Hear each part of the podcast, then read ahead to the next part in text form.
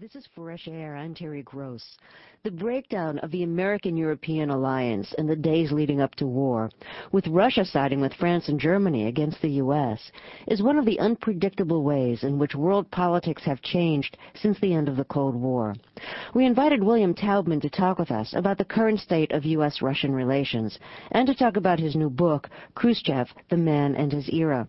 It's a biography of Nikita Khrushchev. During the years he was the Soviet leader, nineteen fifty-four to sixty-four, Khrushchev provoked the two biggest crises of the Cold War, the constructing of the Berlin Wall and the Cuban Missile Crisis. Taubman started researching his biography in the eighties, before the collapse of the Soviet Union. After the collapse, he gained access to newly opened Soviet archives. Let's start with the state of current relations.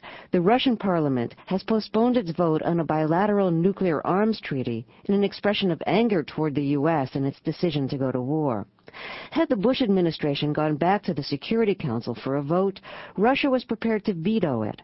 I asked William Taubman why Russia was willing to veto the resolution. It may sound strange to put it this way, but I think the main reason Russia said it was willing to veto was that France was willing to veto. I think if France had uh, ended up on the American side and the only uh, or the main veto had been Russia's, I'm not convinced it would have done it. In fact, I doubt it would have. Why? Well, you know, after nine eleven, Putin made a uh, decisive break with uh, the past pattern of not only of Soviet but even of Russian foreign policy, and he cast his lot with the West. This was not a popular move in, this, in, in Russia. There was opposition in the Russian elite. I don't think it was popular among the mass of people, but he did it anyway. And he did it because he believes that Russia's future is with the West and that the West can help him in his own war against what he regards as terrorists in Chechnya. And so it, in a way, I think it's a surprise that he ended up opposing the United States on Iraq. Um, I think he would have liked not to have.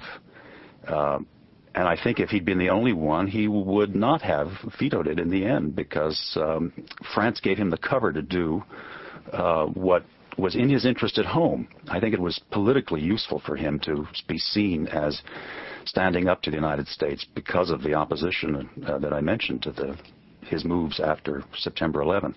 So I think it's more a political opposition based in um, his concerns about his own public at home, although I don't think he would have been keen for the war in any event, but I think he would have gone along with us if, if um, he were alone. No, uh, uh, Putin has been dealing with Chechnya, and he describes